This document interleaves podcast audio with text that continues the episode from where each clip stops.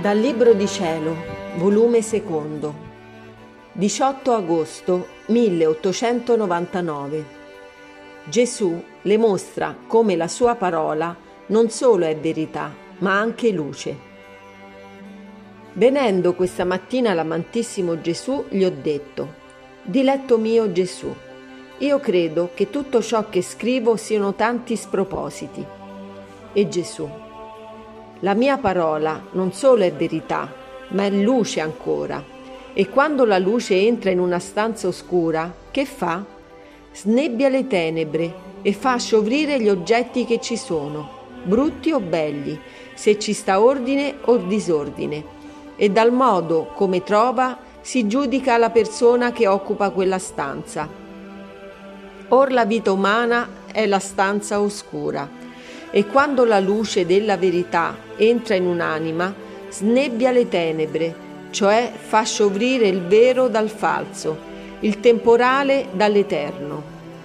Onde caccia da sé i vizi e si mette l'ordine delle virtù, perché essendo la mia luce santa, che è la stessa divinità, non potrà comunicare altro che santità ed ordine.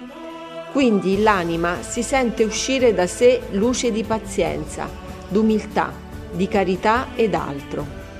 Se la mia parola produce in te questi segni, a che pro temere? Dopo ciò Gesù mi ha fatto sentire che pregava il Padre suo per me dicendo, Padre Santo, vi prego per quest'anima, fate che adempisca in tutto perfettamente la nostra santissima volontà. Fate, o oh Padre adorabile, che le sue azioni siano tanto conformate con le mie da non potersi discernere le une dalle altre e così poter compiere sopra di essa ciò che ho disegnato.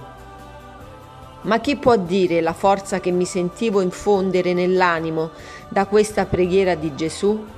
Mi sentivo vestire l'anima di una fortezza tale che per adempire la volontà santissima di Dio non mi sarei curata di soffrire mille martiri, se così fosse il suo beneplacito.